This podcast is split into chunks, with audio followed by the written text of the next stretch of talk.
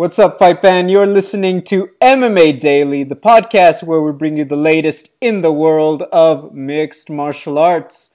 My name is Gabriel Gonzalez. You can find me on social media at Double G on TV. It is Tuesday, May 12th, 2020, and I am here with my co-host Natalie Zamudio. Hello, Double G. How you doing, man? How you feeling? Sports are back. At least our favorite sport is back. How you feeling? I mean, I'm I'm feeling like Michael Jordan when he wins those championships on The Last Dance. if I'm being honest. Oh man, that is so good. By the way, just great TV. Anyway, it's, it's awesome, and they had the Space Jam episode last night. It's all the i fields from the I'm 90s. Still, I just watched seven, so I haven't watched eight yet, but I can't wait. Well, no, there we would have gotten. Wait, oh yes, because I split it up. I know yes, they air yes, both yes, yeah, yeah, yeah. Night, but yeah. You're trying to savor your content. It's, it's that baby life, man. okay. No, well, Natalie, I mean, the last few months we've had, to, you know, we're just talking about throwbacks and we're talking about what we're watching on TV that involves violence. And now, Natalie, we don't have time. I don't need to know how you're doing. I don't know. I don't need to know what you thought of the last dance because not only are we recapping one fight card, we are previewing two more. I uh, can't even believe it because that's not even something we would have been saying before all this had happened. So this is just like, you know, the best week we've had. I don't know, is this the best week in 2020 far as far as MMA goes?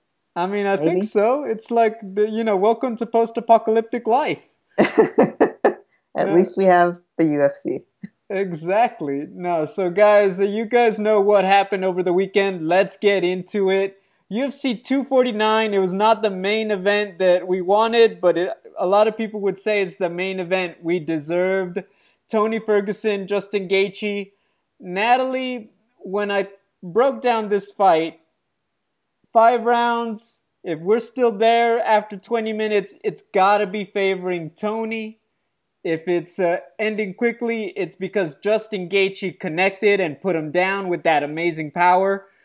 Natalie, not once in all of my ways of talking about it with you and other people did I expect that the result would be that Tony Ferguson actually takes all those hammers to the face for the course of 25 minutes.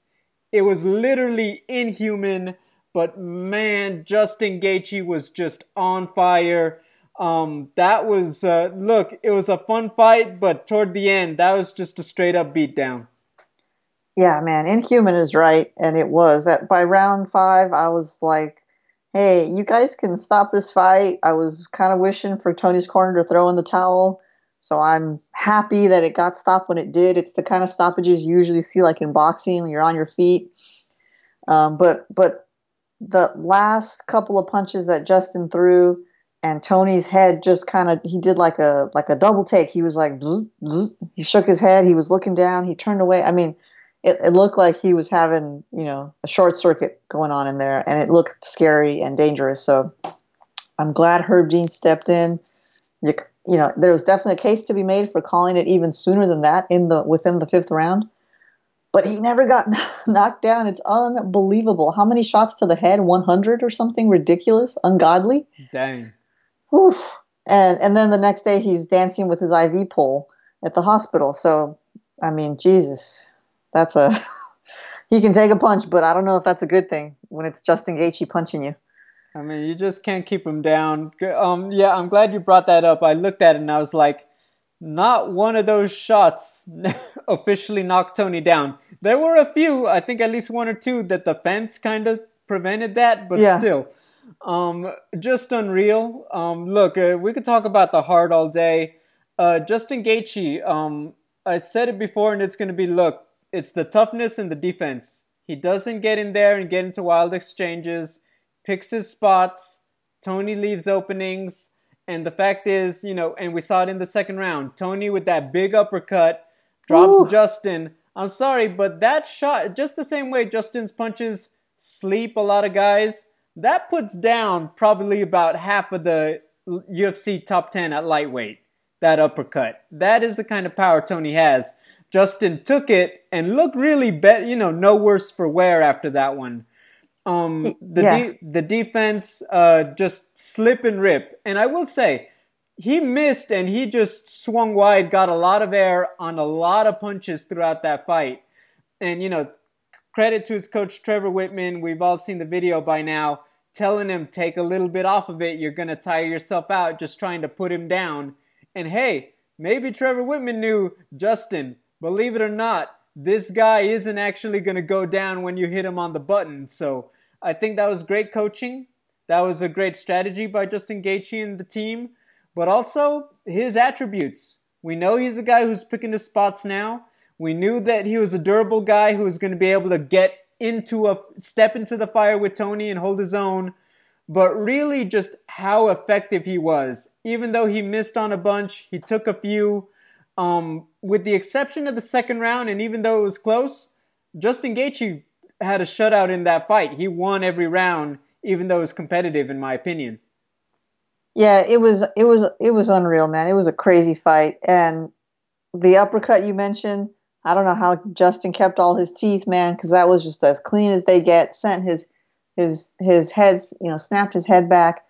But but you are um, right to to point out the corner uh, advice of Trevor Wittman, telling him to take some steam off the punches, and then in the before the fifth round, reminding him, don't be complacent. You know, and Justin Gaethje's like smiling. He's happy. He just looks like a kid, man.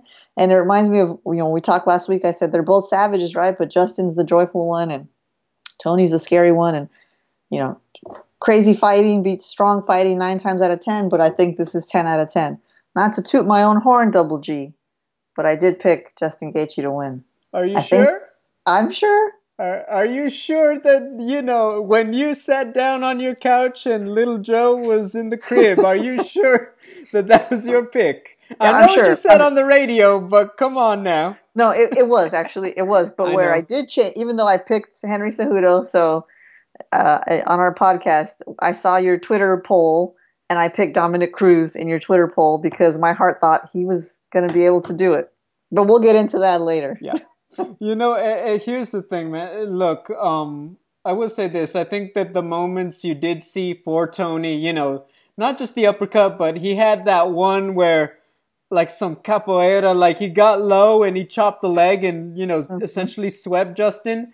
Uh, I'll say this those moments where Justin was swinging wide and missing, I felt like Tony was just to capitalize in those moments and he was to do damage and he was to land shots and yeah, I did not expect him to be there when Justin was throwing his punches.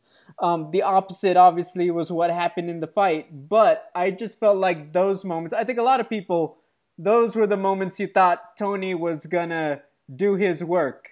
And instead, you know, just Justin misses, but Tony can't capitalize.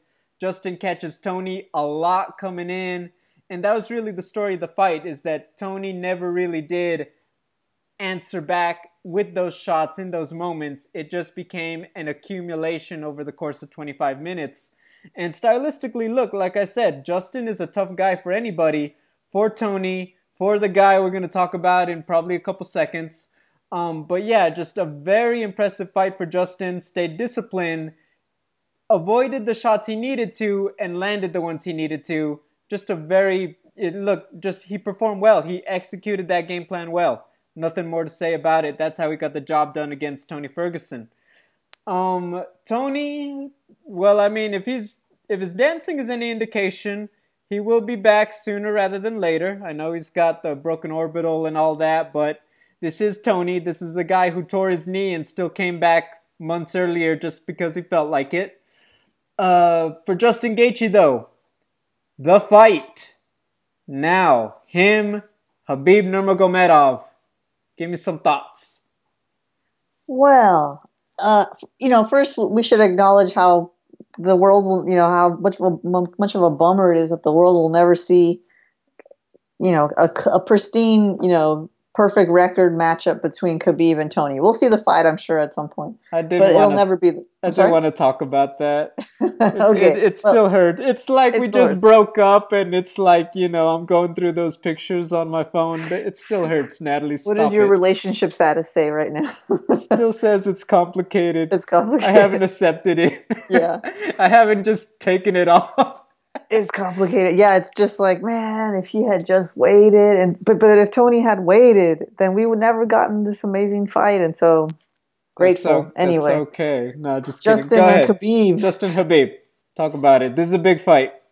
It's a big fight, and I think just just looking off, coming off of that fresh performance of Justin Gaethje's like, and knowing that he has this amazing wrestling pedigree that he never needs to use and doesn't feel like using because he has so much fun on his feet.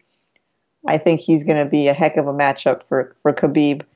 Right now, without having done any, you know, research, just going off of what I know without digging deeper, I think it's Justin all day against Khabib. I mean, for myself, uh, look, I mean, it comes down to that big question, right? We know how good Khabib's wrestling is. I don't think a lot of us actually feel like we know how good is Justin's wrestling really.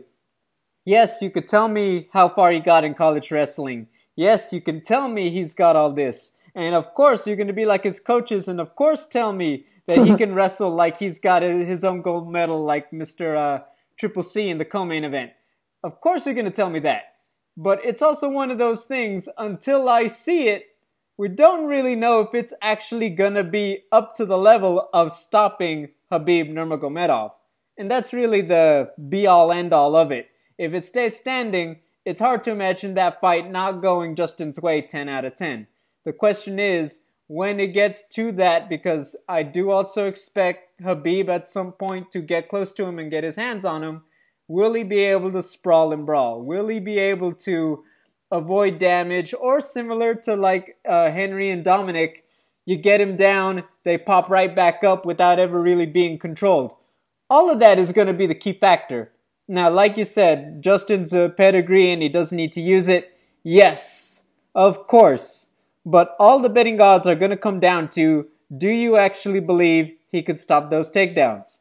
Now, I do, I am a bigger believer in Justin being able to do it compared to Dustin Poirier, compared to Conor McGregor. Tony was a different story because of the submission game, but in terms of can he just stop the takedown, stop himself from ending up on his back? I'm a bigger believer in Dust, sorry, in Justin Gaethje avoiding that compared to a lot of guys in the lightweight division. Take into account the power, the cardio, the durability, the chin on Justin Gaethje. Heck yeah, this is an interesting fight. It is a very, very difficult fight to score because that's going to be the X factor, and we're all going to be surprised. Khabib gets him down. Ah, well, you know what? It's Khabib, right? That shouldn't really surprise anybody. If he can't, I mean, we could be looking at a lightweight division upside down very soon, and I think that's very exciting. Yeah, I think it's super exciting too, and and it's crazy how like, you know, as good as and exciting as Justin Gaethje was when he joined the UFC, and you know, earning his name the highlight, even though he went one and three in his first three fights. And we knew he was awesome. We knew he was amazing, but the the performance that he put on against Tony Ferguson, I think, sent him to the next level. And so he is like the you know, compared to after after Khabib, I should say he's like the marquee fighter at 155. And if I'm Conor McGregor, I'm I'm I guess you can handle it one of two ways. You can just lay low and wait till they book you a fight and take any fight, or you can lash out at everybody on Twitter and kind of puff up your chest. But you know, I think uh, we just want to see fights, and now that we've got them back, if you're not willing to get in there, then I think just you know don't bother with the Twitter because it, it's not going to get you anywhere. I mean, I, I gotta say this is that um, Conor McGregor. It's very rare that you say he's the odd man out because he carries so much, but really, what else has happened to him? And he's aware of that, and he's trying to what he always does. This is part of his deal and how he's been able to do it. Right? Is he keeps himself in the conversation even when he's not the subject. Um, I, I, think that's the biggest thing about it. Uh, I'll say this though, uh, Natalie, you don't have Justin Gaethje to fight. You don't have Khabib. Uh, Tony, the fight with Tony would still be good, but coming off a loss, maybe you feel like that's more high risk, low reward if you're Conor. Well, who does he got left? Jorge Masvidal? I mean, come on, guys. I know, Yeah. I know the fight with the fights with Nate and Cowboy were at 170, but that's a different 170. That's 170 because you're not uh not cutting weight. There's also 170 when you're putting on muscle and making yourself a strong welterweight like Jorge. There's levels to this. So I will say that is that I get it, but you know, I think to address the Conor thing, he is aware that somebody now has to he has to wait or something has to happen with one of the other players because you know it's all high risk low reward fights from here on out there's no big fight even you know the Khabib fight was going to be huge the Gaethje fight you know he's the A side he controls so much now I mean look at least Justin was closer to his size but man that's you know Conor is aware of the situation Yeah, going up to 170 against a true 170 pounder or someone who has become a true 170 pounder like like Masvidal has, that's not a good idea. Uh, uh, no way. Um, I mean, I'll watch it, but I just don't think it's a good idea for Conor McGregor. So, yeah, man, I think he kind of got himself left uh, on the sidelines here by, you know, he came back with his Cerrone fight, but he should have just jumped right back in, back into it. And I think, I think he was being too picky, which is fine to do. You're Conor McGregor, you should be. But then all this COVID stuff happened, and and I don't know. I don't know if there has been any news about him being offered fight to fight, you know, during this this period, like for UFC 249 before everything got shut down. No idea. But uh, I should say once Khabib was removed, if if if it was possible for Conor to fly out and be a part of this fight or not. In any case, he's spending way too much fighting people on Twitter, and I think it just makes him. I love Conor. I think it makes him look a little desperate right now, but you know, it's kind of all the only card he has to play. So we'll see what happens. I mean, I'm gonna give him a pass. There's a lot of things that have changed due to, you know, the C word. I mean, you know, my LeBron James and my Lakers are supposed to be whooping the Clippers in the playoffs right Oh about my now. god, and, seriously, jeez. and it's, you know, people are supposed to be at Dodger Stadium packing that thing, and, uh, you know, we're at the house. So, uh, look, I, I think that there's a lot that's been flipped upside down. Not just there, but you look at all the divisions, which we'll probably touch on by the time this episode's done. Um, it's a lot, but look, I mean, under the circumstances, that's why this is a big deal, right? Is as we move forward, this is what we got, and it's still a great fight with Khabib and Justin, and everyone will still be put back in place sooner rather than later, for sure. It's just a matter of when, and I'll say this, you know, Dana White touched on it. You know, Conor McGregor is a tough guy to have without a gate maybe they're planning some special if the, i'll say this Uh, let me ask you fight island does it happen or does it not happen Oh, it's gonna happen. It happens for sure. i don't know and i'll say it for this simple reason is that you know the, it's kind of talked about like this long-term thing right i almost feel like by the time you're able to get you know fans back in the stadium is about the time that fighters will be able to get on planes. And so it's like by the time you're actually ready to get fights on the island, you're probably looking at, well, shouldn't we all actually be on, um, you know, back at the apex? So it's like, uh, I don't know. It feels very weird. I get it. I like it. You know, Bruce Lee, Enter the Dragon, Mortal Kombat, the movie. I'm not silly. Those t shirts look nice on UFC.com. I get the emails too, but I don't know. But my thing is, look, we're talking about life without live gate revenue. If you're talking about the Fight Island pay per view with Conor McGregor, okay, suddenly things are happening now, and I will admit that. That would be huge. Conor think- McGregor had pay per view on Fight Island. Yeah. Yeah, it, it would be, and you know we'll see how how much they're willing to uh, to pass up that gate. But I mean, uh, if it looks really cool, like if they can get some good backdrop, depending on where the the octagon's being built, and it's just going to be one of those like iconic things. Yeah, man, like I'm all for it. I think it will happen because at the very at the very least you'll get one one fight, and then after that they'll use it for I don't know TUF or whatever. But I think you'll get at least one card there because they've hyped it so much and they're already building the quote unquote infra- infrastructure, whatever that means. And so I think we'll get one, at least one card. I'm gonna just say this. I want it to be the most ridiculous looking thing we've ever seen. I want it to make the BMF event look normal. I want tikis that are blowing fire out of the mouths. I want I want palm trees and ferns and fawns around the octagon. I want everything to make this thing look like it is on a legit island, like we are on the beach. So civilization is far away, and it just is the most savage, brutal thing that we happen to have a referee for. I want Fight Island to look like that. I don't want this, you know, like Bellator Hawaii. No, that does not cut it. You're gonna do this. I want it to look like that. I want Ilima to say, man, I really been weak in my walkout game, you know, for Hawaii. I want that. You know what I'm saying?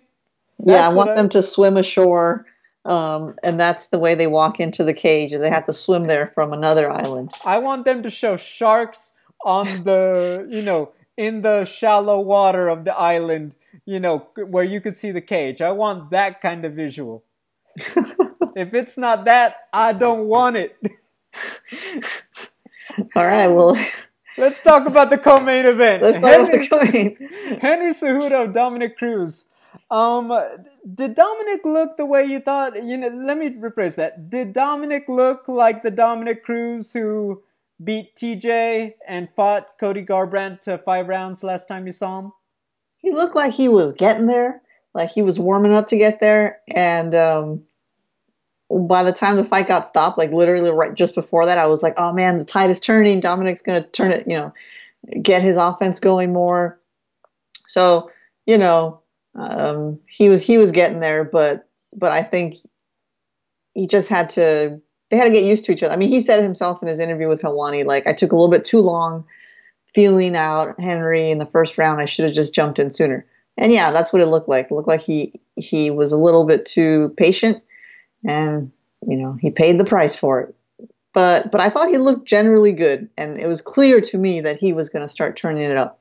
What about you? Did you did you see the old Dom, or did you think, uh oh, we're we're in trouble here? I'm not gonna lie. I think that because Henry Cejudo, I mean, he's su- he's got such a broad back. I almost felt like, well, Dominick's either gonna look bigger than him, or he's gonna look, you know, uh, more svelte. And look, that could be a case of Dominick, you know, like put on some muscle, you know, since the last time I feel like I saw him at bantamweight. Um, my point is that um, I just felt like, you know, part of it was probably Henry Cejudo, but then it's hard to be like, well, how fast do I actually remember him being? Um, I will say this that for the you know for the most part, Dominick did look very very much like a threat. I don't think that he looked out of shape, washed, and all that. I think that, you know, when you, especially the second round, you see him piercing the guard with a lot of punches. He's avoiding a lot of stuff Henry's trying to do. He ate a lot of leg kicks. But for the most part, 10 minutes in, he's avoided significant damage. Now, that being said, I think that Henry did a fantastic job looking composed staying with it. I think that he studied a lot of tape on Dominick and he knew what to do. I was surprised as many punches went through on Henry, but I'm also going to give credit to Dominick's fight IQ. He doesn't just sit there and watch fights while he's eating chips. I feel like he watches all this, goes to commentate, and then puts a lot of stuff into practice at the gym. And I feel like you saw that. I felt like he looked like he was seeing a lot of openings and he was able to capitalize on a bunch of them. So I was impressed. But um, really, that final frame and give credit. Uh, Henry Cejudo had his own Tony Ferguson moment. He felt his own blood and he turned it up. Yeah. Uh, the knee hurts Dominick. Um, the stoppage. I was completely good with it because those were a lot of unanswered shots. And yes, was he rising? Yes. But the second you are taking unanswered shots, it's a referee's job to step in. Period. I know it's a title fight, but the second you're laid out for any amount of time and your opponent is throwing down throwing them at you, you know, it's a green light for any referee. So I know in in real time, yeah, it looked closer, but the slow mo said that uh, that was a clean stoppage to me. I mean, for me, even in real time, I thought it was it was clean. I had no issue with it. I, you know, I felt for Dom being upset uh, about it because so much was on the line and how great it would have been had he been given a, a chance. I mean, of course, to win, but to even just make it a proper fight. Yeah, man, it was. They, they say eleven unanswered shots, and like his hands, to me, his hands were were flat on the canvas. And by the time he he moved against the cage and was starting to rise, it coincided perfectly with Keith Peterson stepping in. There was no way for him to, to for, the ref to have seen um, that in time. He was already on his way in and and touching the fighter. So it, you know, it's no issues for me either. I, you know, a lot of shots unanswered, whether they hurt Dom or not. If you see that, you got to stop the fight, man.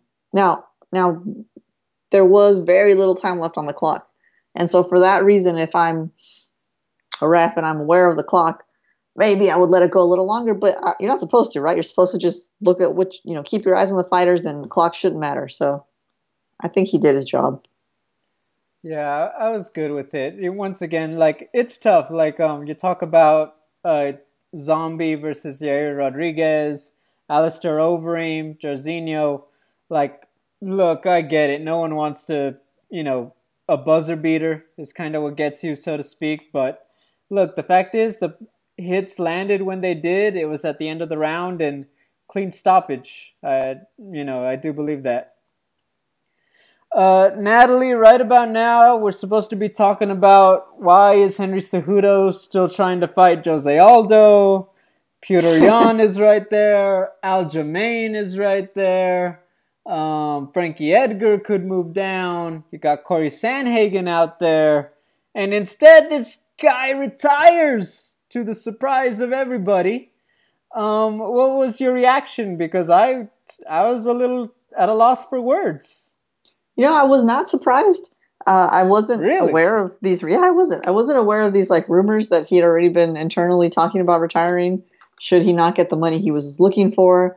Uh, but not surprised because it really does make sense to me. I just the little bit that I've listened from um, of him on interviews, especially like the Joe Rogan podcast, like it's clear that he had that this was a, just a, a pit stop for him. You know, to to break some more records um, you know, add some more accomplishments to his resume and then do something else, conquer something else. And he said on the Joe Rogan show, all I want to do is, you know, the number one thing he wanted to do was be a husband and a father. So, not surprised, man. I think it's actually super smart.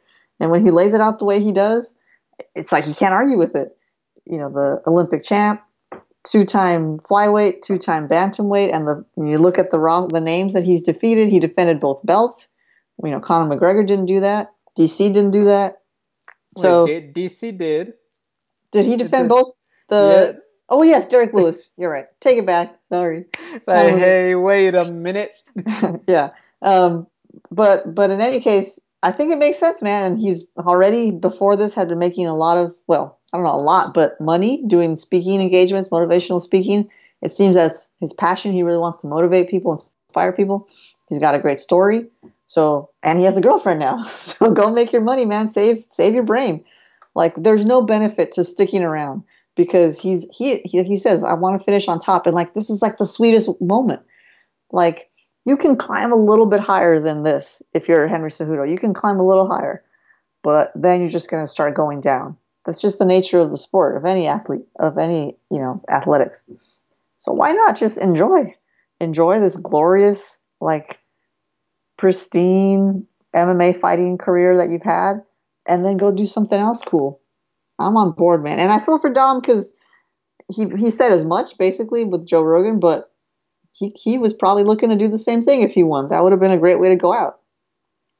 Yeah, I think that for me, what surprised me is, um, you know, look, you're right. Everything else would have just kind of, uh, you know, when you've had the run he has, it's kind of hard to keep going, right? Um, I don't believe he would have beaten uh, Volkanovski, by the way. I there's at a certain point it runs out. But yeah, um, 145. No. yeah, but uh, look, I mean, I'll say bluntly, you had Demetrious Johnson defend that belt 12 times. you've got this double champ who feels like he could do all these things, right? And instead he kind of calls it uh, just as he's getting going. I'm sorry, but he's only had the belt for uh, three fights. Uh, that to me is, is like, wait, what? Like, you know, set your records. And yes, at the same time, you know, look, he didn't have any fights at bantamweight before he, or at least one or two before he got that one at 135 and beat Marlon Moraes. It just surprised me, but at the same time, it's like, look, I mean, the second you say that you're done and you want out, it's a, probably a good time because um, I think anytime you feel like there's any other motivation or lack thereof, that's when it gets very dangerous. And then that then for your own safety and I think as a viewer, as a fan, it's like if you're not all in on it, don't you know, then why am I gonna invest? So if he wants out to move on to do all of his stuff and, you know, have a lot of little Henrys and what have you, by all means, man, go for it. Yeah, I mean, you can't you can't blame the guy. And if he comes back and pulls like a GSP versus Michael Bisping, you know, five years from now, like okay, that's cool too. I could see that. I, I guess very bluntly, is this it? This is the last fight for Henry Cejudo. Period. Um. Well, you know, I think it probably is. However, it would be you know, there's like this this this great precedent set by GSP to do. Uh, a surprise return, you know, after whatever amount of time. But I do think it, it is he is done with it. He's been competing for a long time. I think he's done. I think that it comes down to a couple of factors. It comes down to how you know, and look, I wish him well, but it's like, okay, he wants to be like a property brother, right? That's what he's saying, the real estate thing and all this other stuff. Oh, okay. It comes down to, okay, like, how does that work for you? Is it satisfying? Do you enjoy it? Um, does it, you know, WWE and other stuff? Like, do these other entertainment opportunities happen? Very bluntly, you know, Henry Cejudo is not going to go from double champ triple C to working in your local real estate office showing you model homes. You know what I mean? It's just not I that I just don't see it working like that for him. It's got to there's got to be a new endeavor that he'll reach with his platform.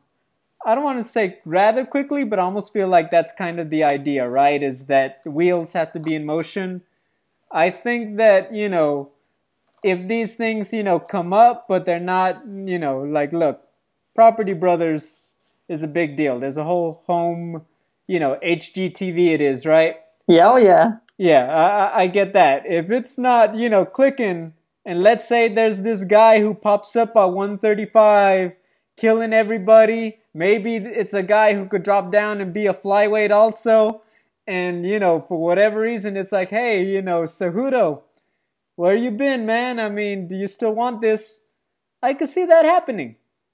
Now, if he honestly, if we go on to find out that he is very entertaining when he's not being the king of cringe, by all means, we may never see him do anything UFC related again. We're gonna be like, dang, do you remember that Henry Cejudo? Yeah, you mean the HGTV guy? Yeah, can you believe he used to whoop butt like that? What would the name of his his his uh, HGTV show be? Triple Henry, flip. Henry's Homes. Henry's Homes. what else could it be? Yeah. Uh, he could. Um, it'll be something. Yeah. I don't know. I, I would say this. I think that he believes he's good for reality TV. I'm not saying like Kardashian style, but I wouldn't mind seeing how he handles this and seeing if if he's good at it. You know, flip some homes, really rebuild it, something like that. I mean, I'm sure he, he seems like a smart dude. You know, I'm sure he he'd do just fine.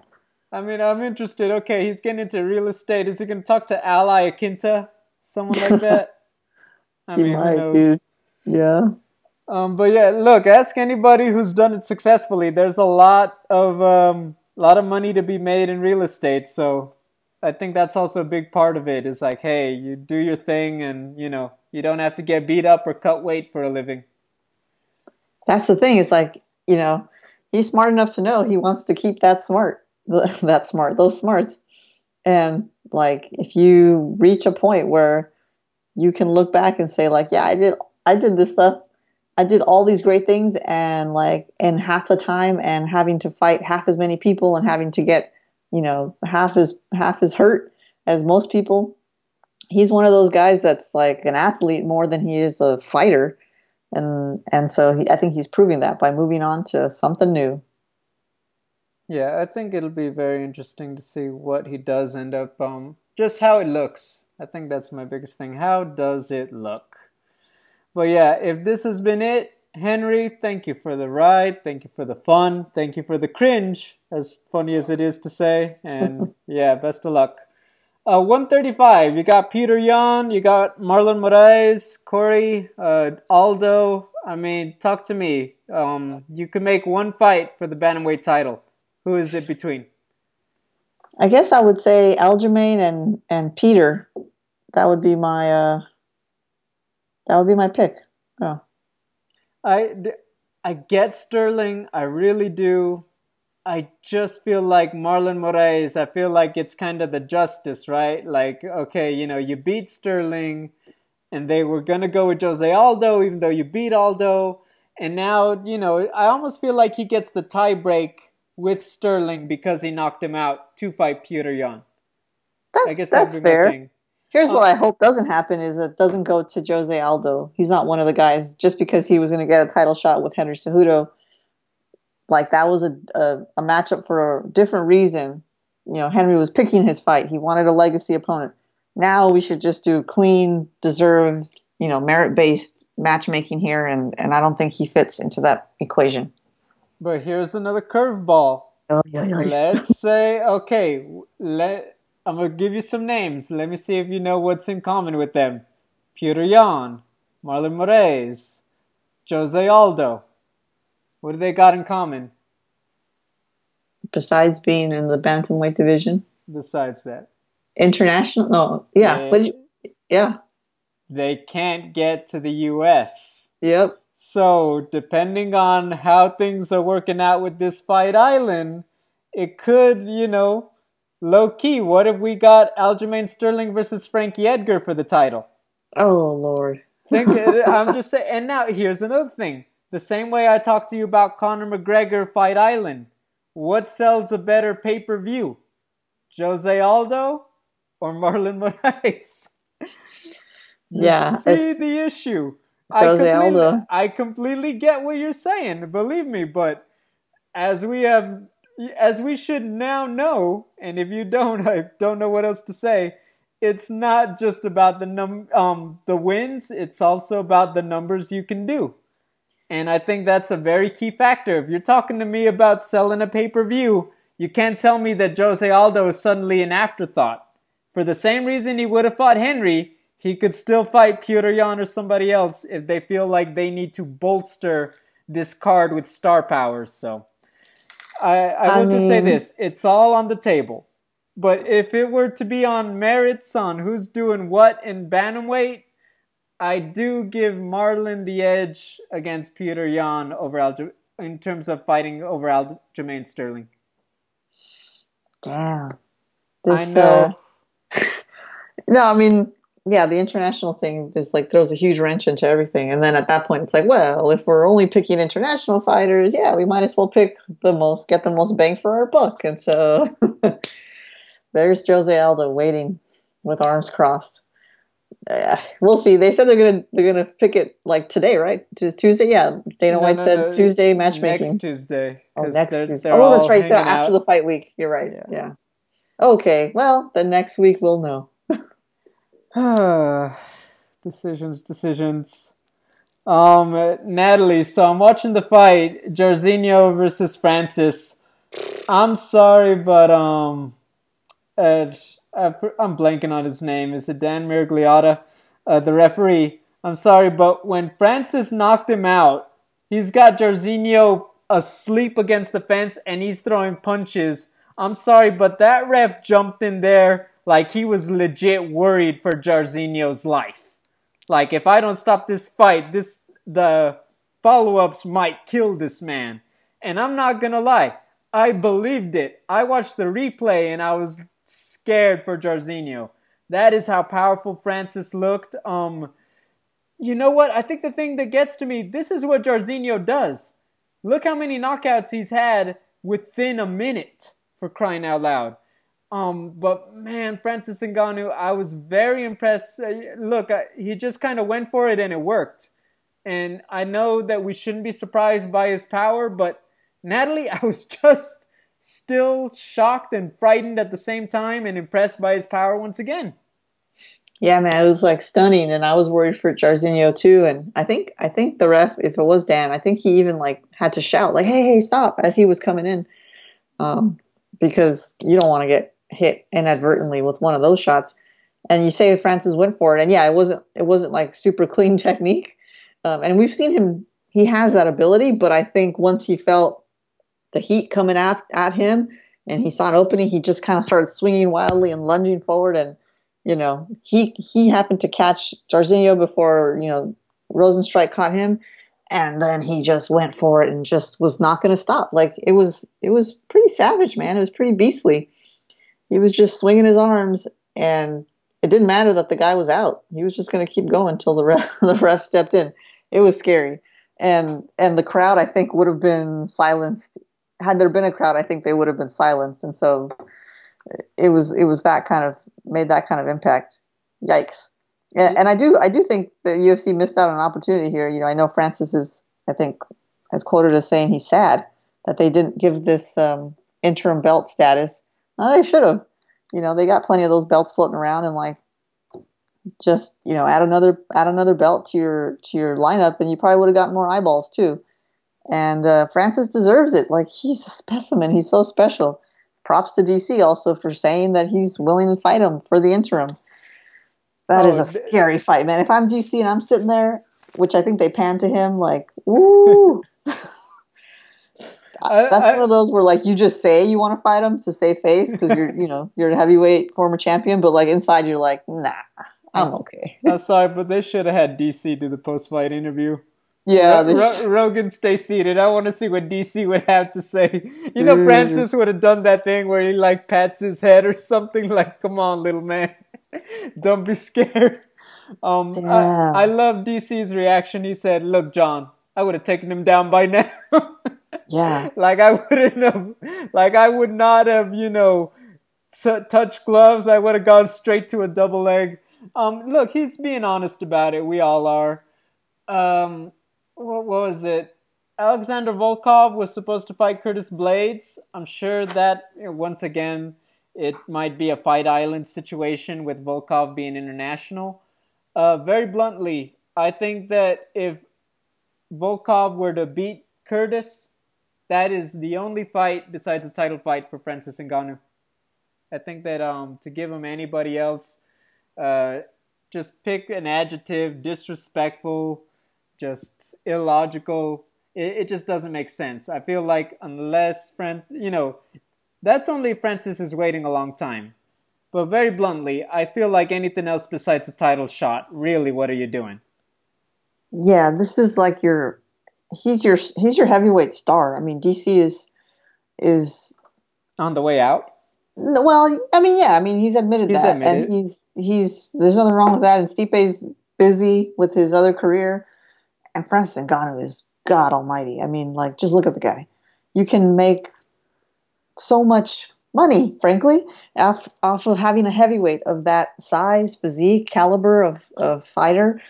So they they have to be able to see what they have with him, and it doesn't seem like they are, and he feels it. He doesn't feel appreciated, you know. And they have this whole Africa um, um, angle that they can play with Kamaru and Israel and Francis. Like there's so much marketing that they can do with him. They have to make him feel appreciated because you don't want to lose Francis and Ngannou.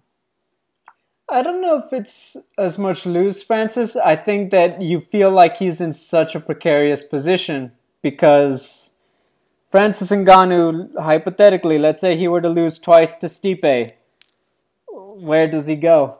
You know, I think that there's something to be said for the timing um, I will also admit that um, look, it, at a certain point, it's also the time is now, right? And like I said, I think um, it's hard to deny him a title fight.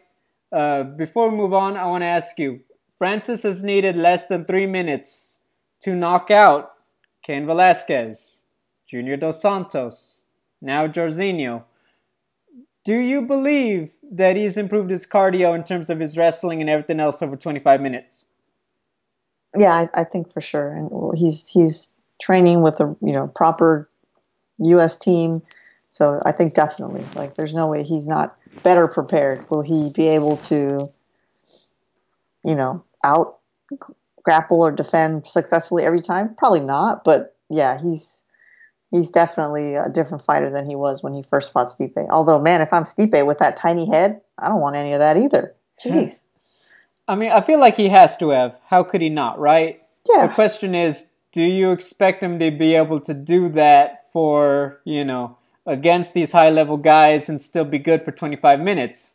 That's the X factor. Has he drastically improved that takedown defense? And no, not just the takedown defense, but the cardio and all that. That's going to be the key question for any matchup. You know, striking with him, you know, I mean, good, you know, I hope you said, uh, I hope you told your family you love them before you decide you're going to go in and want to strike with Ngannou. I'll say that.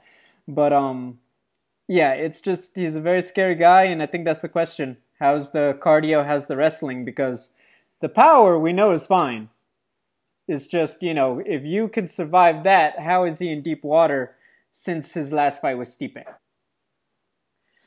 Yeah, the thing is, he throws those punches. He throws punches from such, you know, random, sneaky angles that even if he is, you know, someone's getting the better of him with wrestling and he's getting tired, like I feel like now the way he fights now, he can still catch you coming in for a takedown and and he can still hurt you. So he may not be in you know, hold on to that stamina through five rounds, but I think his power will still is still like so much more than most that it'll still hurt you. We'll see. Oh, I agree with that. Um, there was a lot of stuff going on. Uh, Calvin Kattar, brutal elbow, brutal knockout on Jeremy Stephens. Oof. Uh, Anthony Pettis takes the rematch. That was a fun fight. I know that there was a lot to remember, but that was a good fight with Cowboy and Pettis. That was a lot of fun, a lot of exchanges. I felt like Cowboy had the win in that one. Did you have it that way, or did you have it Pettis like the judges? I kind of had it for Cowboy too. Excuse me. Um, I was like, oh, I could go either way, but I'm leaning towards Cowboy. So, um, but it makes it's it's it was one of those where they're both so good and they're willing to just keep it standing and they're old school. And so you know you knew it was going to be close. Um, i feel for cowboy though. Is that is that five in a row four in a row? That's a lot. That's four yeah. Yeah yeah. It was it was quite the odd one. I'm not gonna lie we didn't have to worry about it on the main card really but the judging felt a little odd. Um, i know people felt away about the uh, the Oleinik fight a little bit, but then the big one, the Carla Esparza Michelle Waterson fight, one judge has it 30-27 for Waterson, another judge has it 30-27 Carla, and I'm like, wait, what? Yeah, I know. Jesus. I was about to say it's like it's Texas all over again. It was very concerning for a minute, but um, look, the main card didn't really need it, but uh, right. yeah, certainly those prelims, there was like, hey, hey, wait a minute, we've uh, we might have a situation. I gotta tell you, man, the other day I was wearing my mask as you do in these times, and I had it on too tight. I was just, you know, just too tight, whatever. And by 30 minutes of wearing the mask, I was starting to feel lightheaded and my muscles were starting to ache. And I was like, oh no, what is happening to me? It's because I was restricting my airflow. So maybe these guys had their masks on too tight. I don't know. I mean, it's it's it's tough to wear those things all day. That is a very sweet and generous thing for you to say. I'll say that. but yeah, this is very true. Uh, do you use a paper like the disposable mask? Do you have like a fabric one? What it was use? a cloth one. Yeah, a friend of mine made a cloth. I usually just wear like a bandana, like a Jesse James style but bandana, like the cowboy, not the motorcycle guy. Yeah. But um, I have a, a cloth one too. It's it's uh it's pretty nice, but I just uh I tied those straps on too tight, man. Uh, I had one a friend made me. It's nice and snug, and she put like another like layer of fabric right over the mouth and nose area. Yeah. My goodness, though, man, my ears feel it. Like you gotta almost have them. I don't want to make it sound like too bougie, but you really do need to like feel it because if it's a little too tight, it does like I have big ears. They kind of almost flop forward if the straps are not firmly around the back of my ear. If they're around a bit of the top, they flop right forward. So I mean, we might be related. I have the same. I have the same ears. So yeah, so you know, I've noticed that with masks. Some of them, I'm like, you know what, this just sucks. I feel like it's just gonna come off if I'm not completely, you know, just choking myself with it. So anyway, but that's just that's a sidebar. A lot of other stuff. Um, real quick, the president he did a whole thing for the UFC. What do you think about that? Man, you know what? I mean, good good for the UFC. Honestly, like he's Dana White's best buds with with President Donald Trump, and uh, I didn't see that until the next day because I my priority was to watch the main event, and so I saw what I could of the prelims in between Joe's you know sleep time and wake time. By the time the main thing kicked off, he was sound asleep, so I was all in. So so anyway, I missed the the thing that went down in the prelims, but I mean, I think that's a great a great boon for the UFC and hopefully, um, you know, I don't know, they see some kind of added fan base from it. Um, you know, politics aside, right? But, but, uh, not surprised because I knew that the that, that Trump had been wanting very badly for sports to come back, and uh, I think the fact that the guy who he chose to speak for him at the Republican uh, convention uh, in twenty in twenty sixteen, um, you know, no surprise that that's the guy that he's he's still batting for. So, I mean, it's kind of you know, it sucks if you're on the like Leslie Smith side or the fighter side trying to fight for for for rights with the National Labor Board, right? When you get shut down because Dana White has the president a phone call away, that's terrible. But in this instance, it's it's beneficial. So, I don't know. How'd you see it? Were you shocked? Did you know it was coming? uh, who did, right? But um, I, I don't know. I think that's a sign of the times. You know, like this is like like you said. You know that um he's very tight with Dana White. Um, Trump has been like put it this way, guys. Remember, you're talking about a president of the United States who once held UFC fights or yeah. sorry, or MMA fights in general. Is what I mean. Um, I find this all very interesting. I think if you put politics aside and just look at the facts, that is really that's quite something. That's really cool. Um, I think that with that, it's like, look, you know, it's um, you think about where we were ten years ago, or for any president, and you think about this idea that oh, they're going to be coming out and they're going to be doing essentially almost like a PSA um, before a UFC event. Come on, man, get out of here. So the shock factor for me is like, you know what? That is that's saying something. You know, the relationship that Dana and them have, but also like, hey, he's got advisors who might tell him, uh, is this maybe not the best idea? That was I'm quite sure something. Did.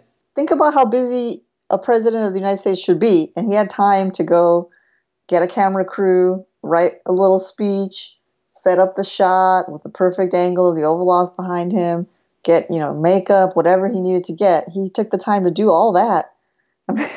well, isn't he supposed to be at home all day too, like us? Correct. he is. he, maybe he already at home. Maybe he has more time than we do. Also, maybe he has more time also to do these things. Damn. I'm not gonna. Th- hey, I'm not gonna dive into that anymore. I feel like then you know we're turning into CNN. But yeah, yeah, no, but I just want to point out the obvious. Yep. uh, Natalie, we got a pair of main events to touch on before we log out. Uh, tomorrow, uh, Anthony Smith, Glover Teixeira, light heavyweights. For one, Anthony Smith already has one win going into this after defending his home like a boss.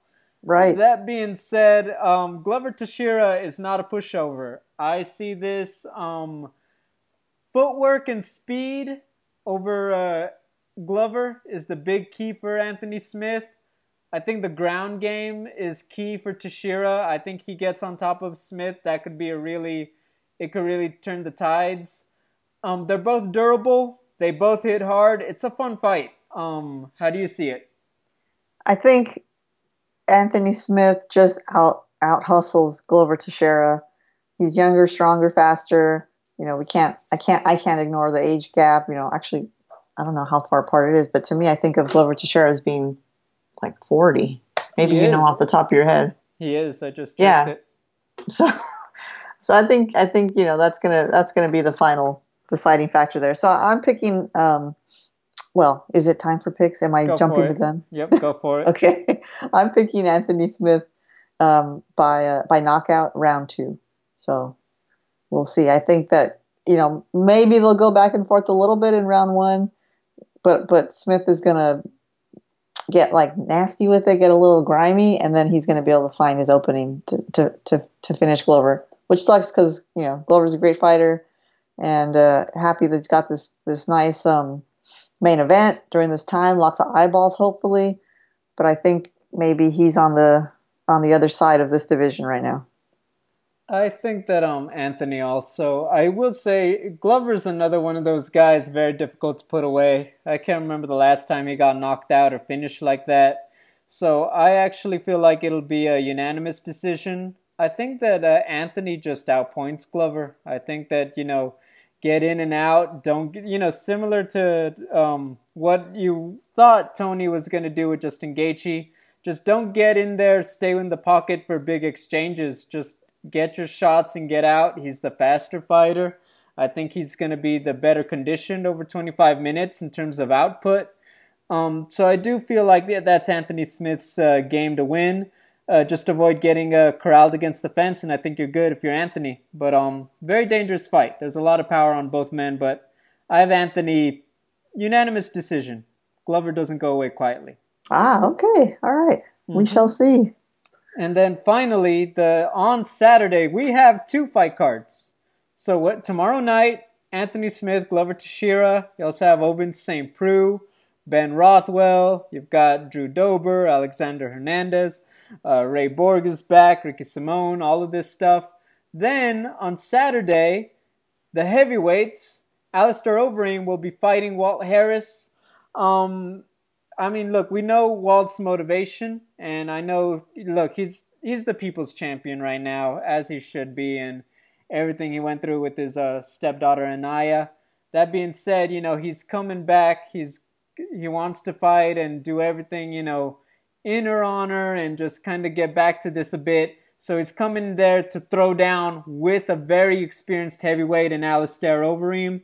Alistair needs a win. Well, not to say they don't always, but you want to have a good comeback after that disappointing loss at the buzzer to Jairzinho Mhm. Rozenstruik. Yeah, So he's going to be going out there, some great motivation on his side too. Um, Alistair to me is a little uh, just more technical, a little bit cleaner. I think that Walt's big thing is that he's just very durable and very crafty as well. I think that he's very disciplined. Uh, he's shown that he's got a lot of experience. He's on a two fight win streak. This is a very close fight.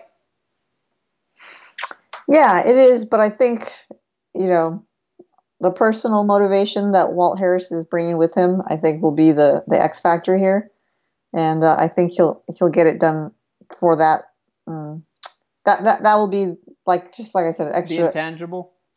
Yeah, and and Alistair is another legend of the sport who's always dancing around the top of this division, but you know, one step forward, two steps back seems to be the story of of his career recently. So, I'm I'm thinking Walt Harris is going to take this one, and uh, not sure when, but I think it's going to be a knockout. I think Alistair maybe his chin maybe is a little bit on the uh, worn, side, and I think Walt Harris is going to be able to catch him. So. I want to say second round again, but I don't want to, you know, repeat myself with the Smith Teixeira uh, prediction. But I think I'm gonna I'm gonna go with my instincts. I think second round uh, KO by Walt Harris. I'm gonna disagree with you. I feel like at the end of the day, stylistically, he's a very good matchup for Alistair Overeem. I think that he tries to be in a lot of positions where I feel like Alistair may excel at mid range. So I feel like Alistair's just going to be a little bit cleaner. I do think that after you've been knocked out, if there's one guy who knows about bouncing back, it's Alistair Overeem, and the defense is just a little bit tighter the next time out. I think that Alistair Overeem gets the job done. I think that a uh, tough fight, patient, but third round KO or TKO for Alistair. Oh boy, we are completely in disagreement. I like it. We should put money on it. I wish I had put money on it last week. You know you didn't believe in Justin. I could hear I it in your voice. You did. I did, even though I had that Freudian slip with. no, it was your heart telling you what you really thought. That's what I believe. Your heart told you you thought Tony was going to get the job done. Hey man, I'm it's on okay. record picking Justin. But okay, side note though, going back to the Smith Teixeira card. By any chance, did you see Ben Rothwell in the face-offs? Did you see that amazing giant wooden rosary that he was sporting? Um, if you haven't, you should check it out because as soon as I saw it, I went on Amazon to, to see if I could buy one, but they don't sell them that big apparently on Amazon. Oh my gosh, no! I have to. you gotta go, go check out MMA Junkie's stream or something. Yep. That is funny. I will check that out. No, that's a good card. You got Claudia Gadelha and um, Angela Hill in the yeah. co-main. That's going to be a fun one. So I'm looking forward to that card. Uh, guys, if MMA Junkie, well, you know, I don't want to say like they're lying, but if reports are true, then there will be no fight next week. May 23rd is essentially being pushed back one week. Um, I'm assuming it's I'm assuming it's a lot of logistics. I'm assuming that they feel like they I think they just want to go back to the apex. I think that although things are working right now in Florida, it's kind of like working out of um, a hotel room. It's nice and all that, but you want to get back to the house where you control everything. Yeah. And I think that's just what UFC is trying to do. Um, I don't know. They may be thinking another week benefits all the fighters in terms of booking fights, cutting weight, and all that after everything. Um, they've had a lot of people. Like I think that uh, Pettis said that he took this fight on just a couple weeks' notice. I think you got a lot of you know. Another week just suits everybody better. Maybe you have more people who are like, yeah, I can make a catch weight on this time. But I think it comes down to mostly location. I think that they, I mean, look, they're going to have three fight cards in one week. That's a lot for anybody. I wouldn't be surprised if they're like, okay, this is, we made it work from Florida, but I think they just want to get back to Vegas. Yeah, it's like there's nothing like home, right? No place like home. And they have all the control and, you know, less less people to worry about because everyone on at the Apex is going to be a UFC staffer, you know, apart from the commission. Yep. So yeah, it just makes more sense. Obviously, there's got to be some some cost savings there, and uh, and I think that it's like a, not a waste of energy and time, but but yeah, a little bit to to keep pursuing all these other states or maybe still Florida. Like that's when you start to think about what they had to do or what they're doing now in Florida. Like the number, I would love to know how much it really costs because you're probably buying out a hotel, you're buying out an arena, obviously you're paying for all these staff, uh, additional staff, medical staff, testing, um, you know, all these things, food, things, you know, some of the things they already provide, but it's a lot, man. It's a lot. And three times in a week, like, so I don't know. I, I hope that they, I saw some tweets around about the potential like pay per view numbers of 700,000. That seems like a really good number. Um, but then that the ESPN ratings were lower than 248. I don't know what's true. I haven't seen anything official, but you know, you really hope that they uh, that they that they get what that they get more eyeballs for being the first one out. You know, we'll see. Yeah, I think so, but um, who knows? It comes down to just logistically. I think that if there's one thing we've seen, it's that if they can have fights, they will. So I think that they'll push for it. But May 30th, even if they can't get the Apex, I think they'll just have the card in uh, not Vegas, um, in Florida again. But yeah, so um, essentially what I'm saying is I know we got excited about having all these fight cards, but next week may, we may not actually have new fights again. So yeah, I feel like there'll be a little bit of a PTSD for us, a bit of post trauma from getting excited to now. Uh, here we go again. But guys, it's okay. We're doing all right. We're gonna have recaps next week. Natalie, where can the fans find you to talk about everything? Twitter at uh, Natalie Zamudio underscore and on Instagram at Zamudio Rama. Guys, you can find me all the time at Double G on TV. Just spell out the word double.